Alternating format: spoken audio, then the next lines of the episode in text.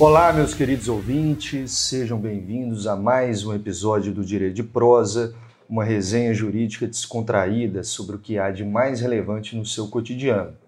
Meu nome é Guilherme Rezende, sou advogado e a meu lado se encontra ele, o grande professor Diego Castro. Como vai, Diego? Dom Gui, sempre muito bem a sua presença. Nosso momento de gravação do podcast é um momento de lazer. Engraçado, eu não encaro esse podcast como um trabalho, eu encaro ele como um momento de lazer, de encontrar um amigo. Semana passada estávamos aqui com o Daniel Aires, inclusive trago notícias do Daniel para você. Daniel me mandou uma mensagem dizendo esse que é um momento good times, você está acelerando. Não, falar de antemão, isso aqui não é good times, não. Daniel me mandou mensagem sugerindo o tema propaganda enganosa. Para o nosso podcast, e te explico, segundo ele, o seu beijo na nuca é pura propaganda enganosa, que ele foi embora sem ganhar. Dani. Olha, nós vamos ter um episódio especificamente sobre bullying, cyberbullying, então hoje nada disso, tá? O que o senhor está fazendo é uma espécie de bullying. Vamos para frente, qual notícia que o senhor nos traz hoje? Ô Gui, hoje eu não trouxe uma notícia, hoje eu trago dados. Dados de jogar, sim? Dados estatísticos. Ah, sim. Da educação superior no Brasil. Não, beleza. Guilherme, ouvintes, pessoal todo, eu tenho pensado muito na evolução da humanidade, na evolução da tecnologia, como a nossa sociedade ela muda a cada momento. E essa transformação da sociedade, ela passa principalmente, na verdade, a evolução tecnológica provoca uma transformação nas formas de ensino. Eu sou testemunha disso, trabalho no ensino presencial em algumas instituições de ensino e também trabalho no ensino online em algumas instituições de ensino. Trabalho em pós-graduações online, cursinhos online. Então, eu acho muito interessante a forma como a tecnologia tem transformado a educação superior. Eu não vou focar aqui na educação básica, eu vou falar da educação superior, porque muitos dos nossos ouvintes são acadêmicos de ensino superior, das faculdades onde eu trabalho, do escritório do Gui, das pessoas que formaram conosco, que já tem curso superior também.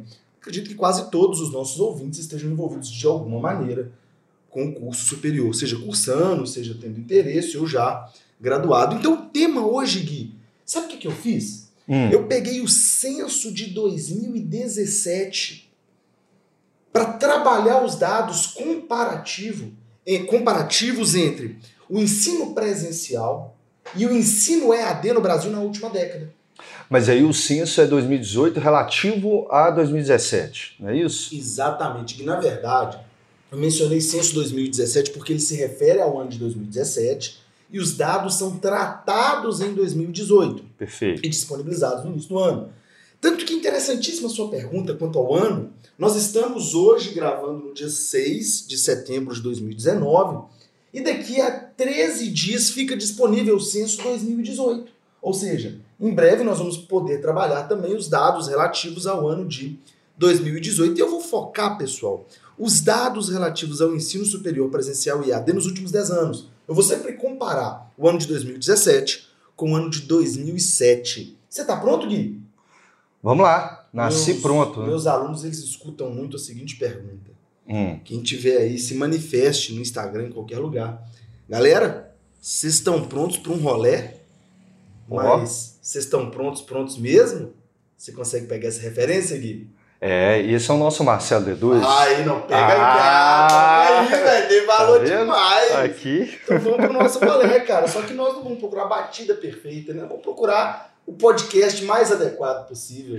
Bonito. Vamos. Galera, eu vou começar falando sobre os dados comparativos de ensino superior entre 2007 e 2017. Gui, em 2007, existiam 5.302.373 pessoas matriculadas em cursos de ensino superior. Em 2017, 10 anos depois, nós tínhamos, eu falo tínhamos porque estamos em 2019, 8.290.911 pessoas. Ou seja, na década 2007-2017, o número de pessoas cursando ensino superior aumentou 56%. E aqui eu não estou filtrando ensino EAD ou ensino presencial. Eu estou englobando todas as modalidades de ensino. Então percebam, em 2007 nós tínhamos 5.300.000 pessoas. Em 2017, 8.290.000. Então nós podemos tirar uma primeira conclusão muito básica de que o ensino superior ele tem aumentado, as pessoas têm mostrado interesse em se profissionalizar e etc. E agora Gui, eu passo para um dado muito interessante, e que aí eu vou passar a bola para você daqui a pouquinho. Gui, em 2007 nós tínhamos 5.302.373 pessoas matriculadas em ensino superior. Mais de 5 milhões. Dessas pessoas, quase a sua totalidade de ensino presencial. Dessas 5.300.000, 4.880.381 pessoas no ensino presencial. O EAD, lá nos idos anos de 2007, correspondiam a apenas 6,97% das pessoas matriculadas em ensino superior, ou seja, 369.766 pessoas. Somente 6%. Já em 2017, das 8 milhões de pessoas matriculadas em ensino superior, 6.529.681 ensino presencial. Entretanto, aquele número que era de 6% no EAD subiu para 21%. Das pessoas matriculadas em 2017, 1.756.982 pessoas estão no EAD. O dado que eu trago curioso é o seguinte. Antes, apenas 6% cursavam. Eu acho que esse número de 21% já ultrapassou 25, 26% em 2018. Não tenho dúvidas de que esse número continuou crescendo. De 2007 até 2017, o número de cursantes, de matriculados em cursos de ensino superior EAD, multiplicou-se por 375,2%. E a primeira pergunta que eu faço, aqui para a gente começar nosso bate-papo, a que você atribui todo esse aumento? Ô Diego, só para deixar claro, aumentou mais de 300% o EAD, enquanto o curso presencial, muito menos, né? Sim. Uma evolução significativa, mas muito menor. Eu vejo aqui que 2007 a 2017 foi aumento de 56%, não é isso? No ensino superior, né? Exatamente. Exatamente. Quando a gente comentou, vamos falar sobre curso EAD, à distância, desculpa, eu pensei nessa história quando começou, Diego. E você sabe muito bem que eu gosto muito de história. E descobri que, apesar da internet ser algo na virada do milênio, né, do segundo para o terceiro, os Estados Unidos já há muito tempo, na virada do século XIX para o XX, começou a ter curso à distância por correspondência. Quem começou... do Telecursos 2000. Tem, né, tem enciclopédia, mas ocorria na virada, no final do século XIX, com Thomas Foster, esse curso que ele viu e que gerou milhões de adesões, um crescimento muito maior do que o curso presencial. Foi aí por correspondência. Pois bem, isso chegou numa proporção em que as faculdades americanas começaram a ter uma nova corrida do ouro.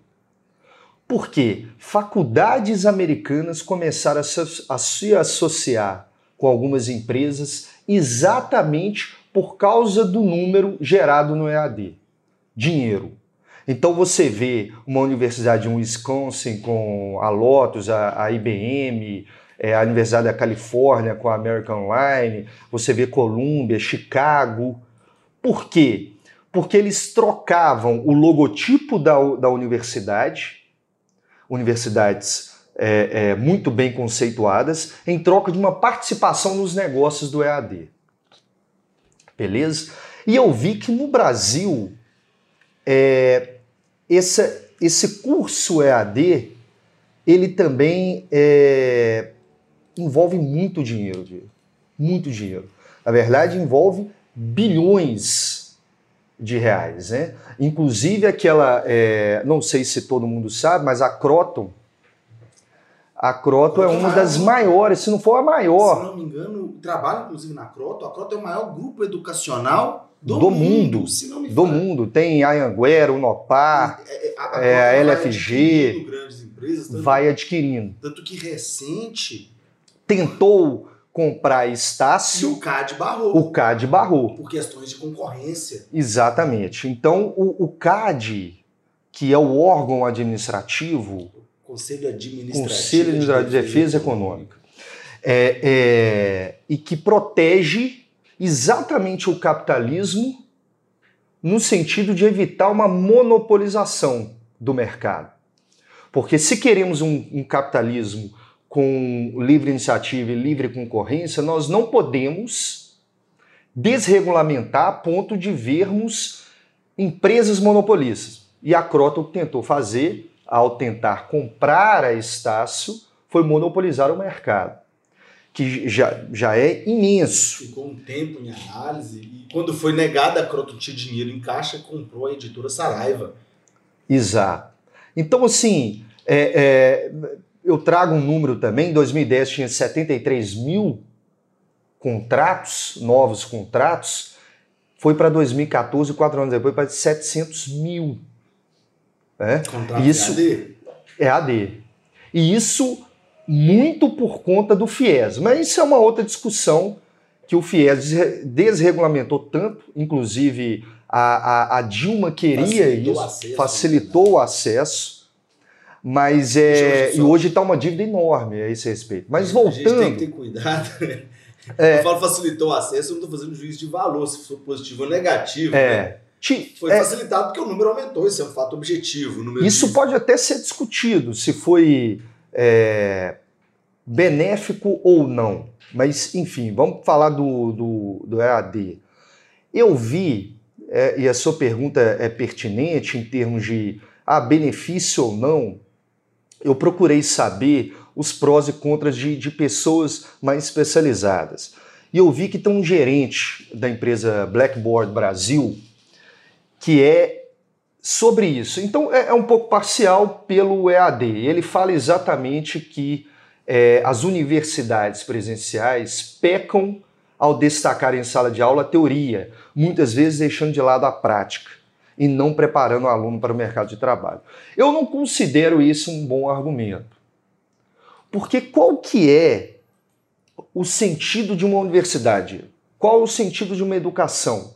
É exatamente formar o cidadão para ele adquirir autonomia ao pensar. Então, assim, e quando que o EAD não dá teoria? O EAD também dá teoria. Então, esse argumento dele de que a universidade presencial peca porque não dá a prática, o EAD também, porque o EAD está à distância, ok? Uma coisa... Eu acho que o grande, na verdade, eu não vou dizer problema, eu diria o grande desafio do ensino EAD são as disciplinas que precisam de algum tipo de prática. Sim. Um laboratório, um consultório. Sim, a parte médica, né? Como Exato. Fazer. Só que tem um outro argumento. Mas parece que aí o MEC limita esses cursos que precisam. Tem uma carga horária, né? Exato, e as matérias de laboratório, por exemplo. Interessante seu ponto. Recente, agora em junho de 2019, o MEC autorizou cursos stricto sensu pela via EAD, mestrado e doutorado. Interessantíssima decisão do MEC. E o MEC diz o seguinte, as matérias inerentes a laboratórios, elas devem ser feitas de forma presencial. Sim. Você vai facilitar, mas não vai facilitar demais. É o sentido. Sim, mas eu combato esse argumento trazido por esse especialista, eu não vejo que é vantajoso para o EAD. Mas há um outro argumento que eu acho vantajoso para o EAD, que eu vi um mineiro, um amigo meu que faz um curso EAD, eu até perguntei para ele, ele falou assim, olha, eu moro no interior e o curso que eu quero fazer só tem em Belo Horizonte, a 3 horas da minha casa. E eu trabalho. Na verdade, a gente vê os números que o curso EAD é de 30 anos para cima quem mais faz. e do curso presencial é mais jovens de 20 a 30. Então, assim, uma outra menina tem filho e fala, olha, pelo curso de AD eu posso escolher o tempo, o horário, tem ali gravado, eu posso ter essa disponibilidade. Então, isso no curso AD é interessante. Né? Porque, do contrário, ela não poderia trabalhar e estudar, se especializar no sentido. Então, esse argumento eu acho interessante. Mas aí eu fui pesquisar no Reclame Aqui. É prós e contras que a gente está jogando. Eu não sei se eu vou chegar numa conclusão aqui, viu, Diego? Na vida são prós e contras. É. No Reclame Aqui eu vi que tem muita reclamação com o curso AD, porque instabilidade de site, cobrança indevida, mau atendimento, dificuldade de cadastro, demora em emissão de diploma, documentação, péssima qualidade do serviço prestado, porque alguns cursos AD visando um aumento do lucro, demite professores mais especializados, melhores, de maior custo e contrata de menor custo, ou às vezes nem professor. Às vezes é um slide, é um material, é um texto disponibilizado, é uma equipe de preparação de material. O Gui, você tocou num ponto interessante. Eu quero frisar isso para os nossos ouvintes aqui. O EAD, eu olho para o ensino, vejo todo esse crescimento. Olha, tem outros números aqui muito interessantes. Em 2007, foram 329.271 novas matrículas EAD, em 2007 inteiro. Em 2017, foram 1.073.000 novas matrículas EAD. Então, triplicou o número de matrículas EAD. Ou seja, vem crescendo exponencialmente, isso eu diria que quase inevitável. Então, eu te fiz uma pergunta e eu podia extrair de tudo que você disse a sua resposta. E eu vou complementar para a gente continuar o bate-papo. Eu falei assim, Gui, a que você atribui o aumento do EAD? Você disse o seguinte, eu pude extrair da sua resposta que motivos financeiros, motivos econômicos, contribuem muito para o aumento do EAD. E a distância também, a localização. Então nós chegamos em dois pontos. Cara, sua resposta foi espetacular, porque ela dá aso para a continuidade do meu raciocínio. Você disse, duas coisas contribuem, a democratização do ensino e a capitalização do ensino também. Uhum. Você tornar aquilo rentável, cada vez mais rentável. E eu trago isso.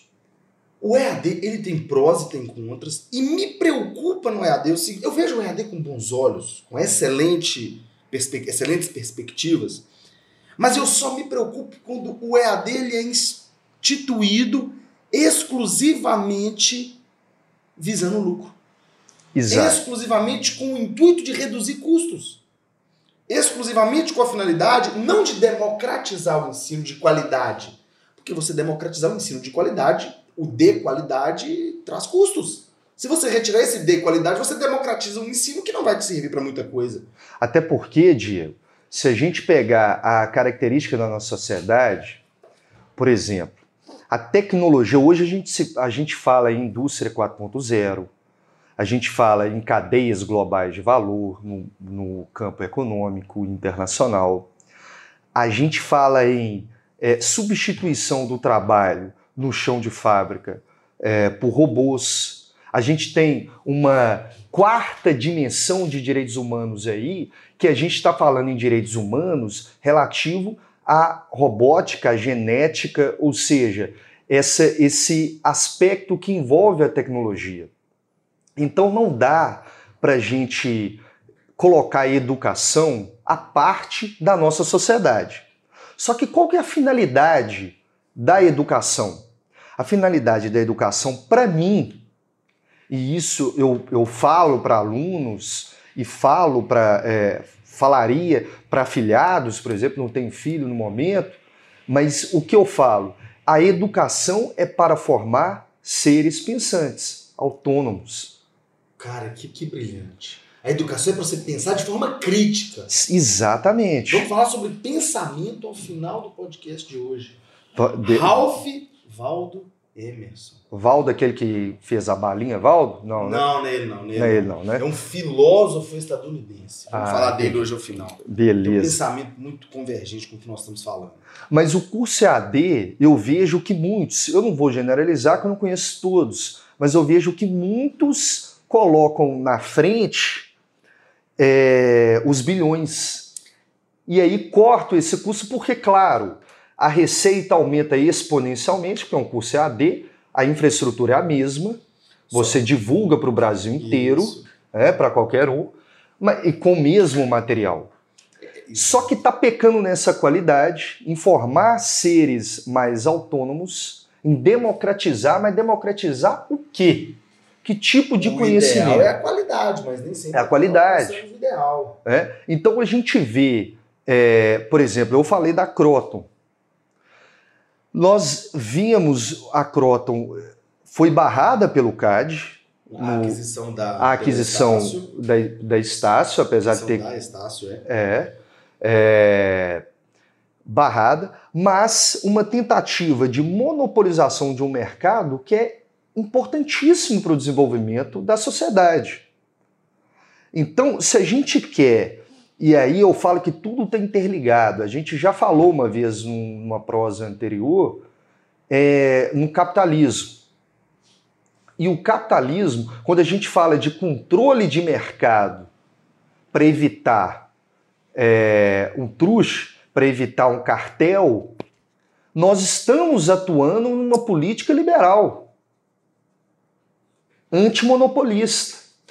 Por quê? No mercado monopolista, isso prejudica o consumidor, porque o preço dele vai ser maior. Prejudica não só o consumidor, como também os demais fornecedores.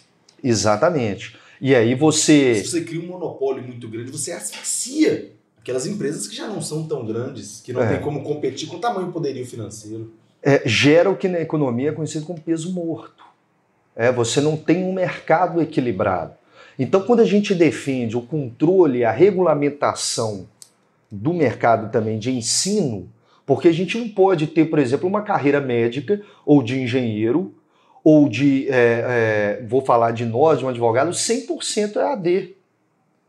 Por quê? Porque tem de ter um certo controle, essas pessoas e outras carreiras também mexem com a vida de um ser humano. Vida no aspecto... tanto físico quanto no aspecto familiar. E eu falo nesse sentido porque da saúde cuida o médico. Da vida física mesmo, o engenheiro cuida. Imagina a queda de um prédio, o desalamento de um prédio. E o advogado, ele mexe com a vida como um todo. A vida financeira, a vida familiar, a vida social. Então são profissões que a regulamentação serve não para barrar, para não democratizar, mas para trazer profissionais de qualidade para o mercado. Exato. E aí eu falo que não é acabar com uma política. Por exemplo, eu citei o FIES. E o FIES, eu vi os números, ele cresceu muito, mas ele democratizou. Mais da metade dos novos FIES foram de alunos que já pagavam a rede privada e preferiram entrar no FIES. Então não houve uma democratização, esse crescimento. Interessante, esse ponto eu não sabia. E gera uma dívida futura, o FIES, porque assim, empresas de EAD ampliaram tanto a brecha, porque não tem os requisitos muito bem fechados de análise, ampliaram tanto, e eles recebem recurso público. Agora, a grande questão que eu fico pensando, igual a gente está conversando, perceba, Gui, o Ministério da Educação, ele tem estrutura para fiscalizar todos os cursos online? É uma coisa que, se você tivesse uma estrutura para fiscalização de tudo, aí poderíamos abrir os requisitos de forma tranquila, porque estariam sendo fiscalizados e o ensino seria minimamente de qualidade. Mas eu tenho um certo medo, Diego, porque é o seguinte, esse dinheiro do FIES é muito dinheiro. E como está virando um mercado muito rentável, eu tenho medo do ensino público se deteriorar. Sim, Exatamente, porque o dinheiro do FIES poderia também ser investido, por que não? Eu não sei te falar quanto. Ótimo, dando maior acesso à população ao estudo superior. Mas é um dinheiro que poderia ser investido no ensino público, básico, médio, né, fundamental e superior, para aumentar o número de vagas para a população. No ensino público. No ensino público, que é o ensino de qualidade. Pagamento na verdade, a gente pode falar não só do FIES, mas também do ProUni nesse caso, né? Sim, de outros programas. Porque a gente vê, eu vou citar um país que é meio tópico para a gente hoje, mas é um país real, então por que não a gente poderia chegar, que é a Noruega. Eu tenho conhecimento que na Noruega, lá, filho de rico, do presidente da república e do lixeiro que varre a sua rua, eles estudam na mesma escola. Ali é um ensino que vai ser para os dois infantes da mesma maneira. Aqui no Brasil você tem essa desigualdade também, que o ensino básico público ele é bastante inferior ao ensino privado, por diversas questões, claro, familiar envolve também... Mas a gente vai para a rede básica, né? Uhum. Uhum. Porque se a gente pensar na rede estrutural, a estrutura do ensino privado superior, ela é muito... A estrutura do ensino privado de nível superior também é muito maior, muito melhor do que a estrutura do ensino público. Claro, envolve... As faculdades públicas estão sucateadas em grande parte. Sim, delas. E talvez isso, esse é o meu medo, talvez isso vire um mercado de tamanho interesse que privatizem o ensino público. Cara, olha que interessante, Guilherme. Tem uns dados aqui que são curiosíssimos. Que a gente está falando de capitalizar o ensino. Uhum. O EAD ajuda a capitalizar o ensino. Para quem está ouvindo e não está compreendendo o contexto, no EAD, com um professor, em vez de atingir uma sala de aula, você atinge o Brasil inteiro. Ou seja, sim, você consegue receber muito mais mensalidades com um gasto muito menor. Então é nesse sentido que nós estamos falando. Olha que interessante, Guilherme. Em 2007... nós tínhamos matriculados no ensino presencial, em 2007, no ensino presencial, 4.880.000 alunos, certo? Uhum. Existiam para esses 4.880.000 alunos, 208.000 professores na rede privada, 2007. Uhum. 4.880.000 para 208.000 professores. Hoje nós temos no ensino superior presencial 6.529.000 alunos. Bacana? Bacana. Na verdade, eu não digo nem no ensino superior da rede privada. Estou falando da rede privada. Nós temos 6.529.000 alunos para 209.000 professores. Ou seja, aumentou-se exponencialmente o número de alunos, saiu de 4.800.000 para 6.500.000. E aumentou em 1.000 o número de professores. Na verdade, o número de professores ele se manteve estável, não aumentou nem 1%. Ou seja, o aumento do EAD permite você captar mais alunos, mantendo a mesma estrutura de professores. E eu digo mais, Guilherme. A possibilidade de, no censo 2018, esse número de professores ter reduzido, não é uma possibilidade distante. Nós vamos ter acesso a esses dados. No dia 19 agora de setembro, esses dados são disponibilizados pelo INEP. Só para informar, pessoal, todos os dados aqui trabalhados, como a gente combate muito as fake news, né? Inclusive, um dos nossos últimos episódios fala da criminalização de notícias falsas com finalidades eleitorais, não é o caso aqui. Mas todos os nossos dados são colhidos pelo site do INEP. Bacana, são dados oficiais do estudo acerca dos números do ensino superior no Brasil. Ô Gui, sem nos estendermos demais para não ficar um capítulo longo, vamos tirar algumas conclusões aqui. O que você vê como ponto positivo do ensino EAD? Diego, diante do que a gente conversou, o EAD ele é interessante exatamente nessa democratização do ensino. Aí eu, claro, considerando o ensino de qualidade, atinge pessoas que não conseguem se locomover ou estão em um local afastado, ou tem uma vida atribulada porque tem que trabalhar, tem filho, marido ou mulher, enfim, dá uma condição de estudo, o que é sempre benéfico, conhecimento, estudo, um aprimoramento teórico, porque eu não vejo isso prático, a não ser em determinados ramos. Então, esse ponto eu já falaria que é uma vantagem. Nem todo mundo consegue ter acesso, por exemplo, a universidade pública, falando especificamente do ensino superior, não tem em toda a cidade. Você encontra em algumas cidades de Minas Gerais. Você não tem em Ipatinga, por exemplo, ou na região metropolitana do Vale do Aço, que tem em torno de 1 milhão de pessoas, você não tem uma universidade pública. Verdade. É difícil. Claro, você compete o Enem hoje... A gente tem aqui o UFOP EAD, se eu não me engano. Obviamente aqui agora. Ela funcionava no Padre Cícero de Castro, nem sei se funciona mais. Alguns cursos, assim, não tem conhecimento. Alguns cursos EAD, inclusive, da UFOP aqui, mas eram na modalidade EAD. Entendi. Presencial não temos, de fato.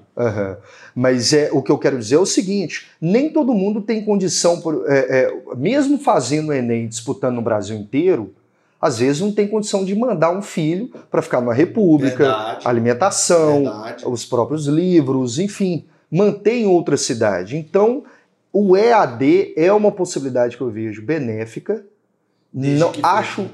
desde que seja com qualidade. Não sei se 100% do curso pode ser EAD. Não pode agora, mas não sei se seria benéfico. Eu acho que não.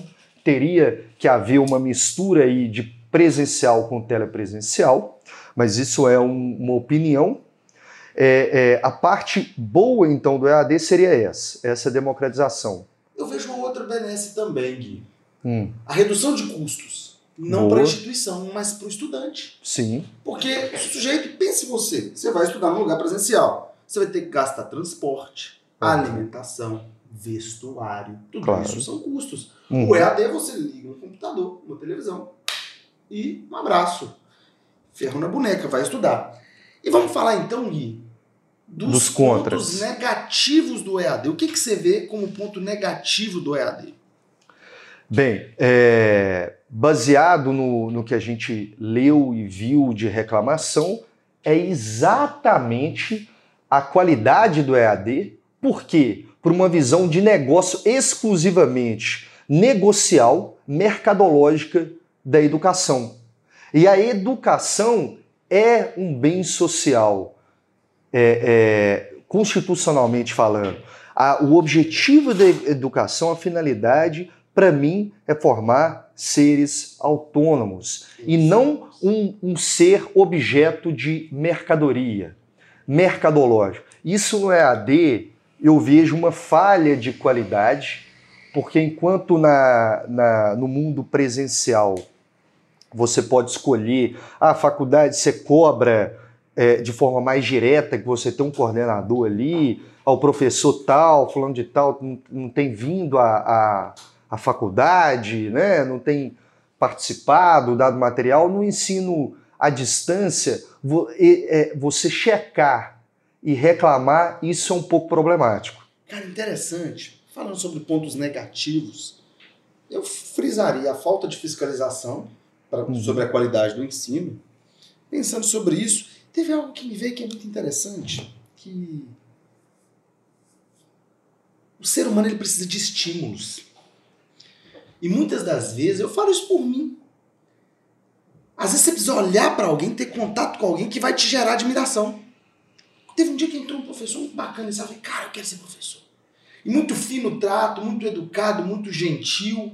Então, olha que interessante, o contato com os professores fez criar uma admiração muito grande.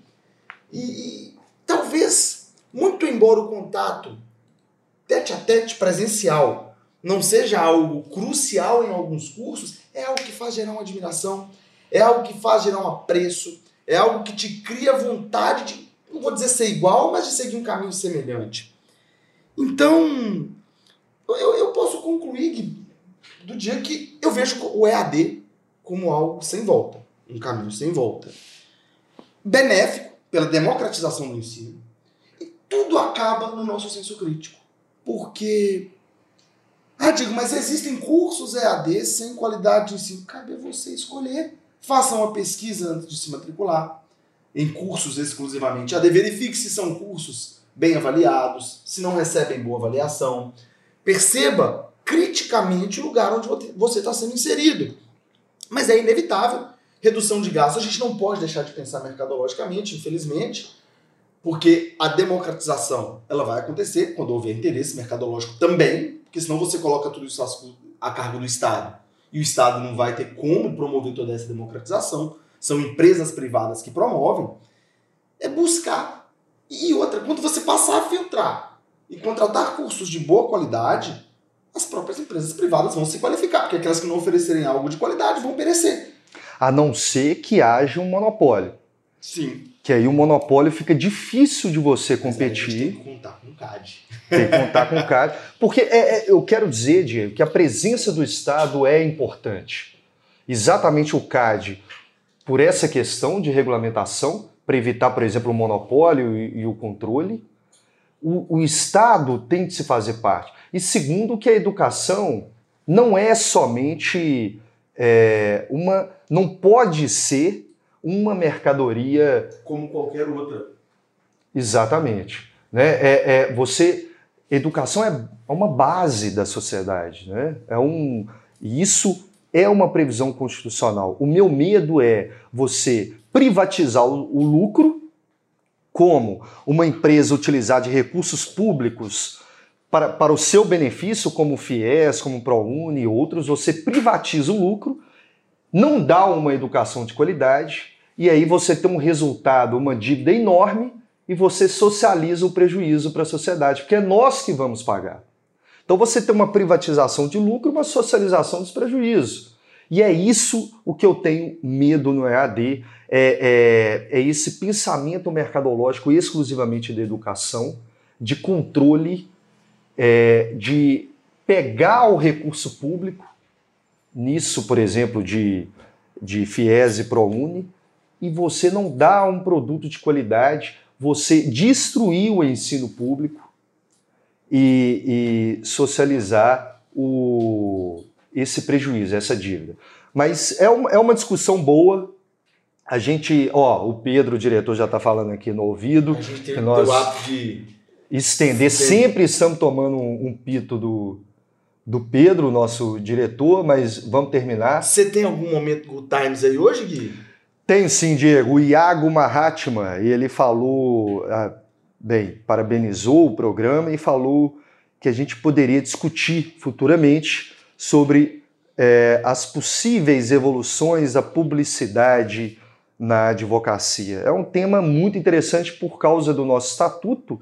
Ele restringe, uma certa maneira, a gente não pode usar o que os cursos de EAD investem mais. Eles não investem muito na educação. A maior parte dos investimentos do curso EAD é em marketing e publicidade, o que eu sou também contra. E aí, o seu momento Good Times? Gui, hoje eu não tenho Good Times. Na verdade, tenho, mas eu vou guardar esse Good Times aqui, porque você já falou o seu. Eu quero terminar com um pensamento. Vamos lá. De um filósofo, de um poeta estadunidense, Ralph Waldo Emerson. Ralph Waldo Emerson, que... nasceu em 1800, e se não me falha a memória, ele nasceu em 1813 e faleceu em 1882. Escuta essa de Ralph Waldo Emerson. Abre aspas.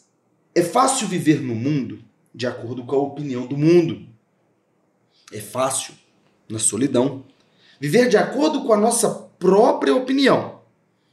Mas o grande homem é aquele que, no meio da multidão, mantém com perfeita doçura a independência da solidão. Ou seja, somos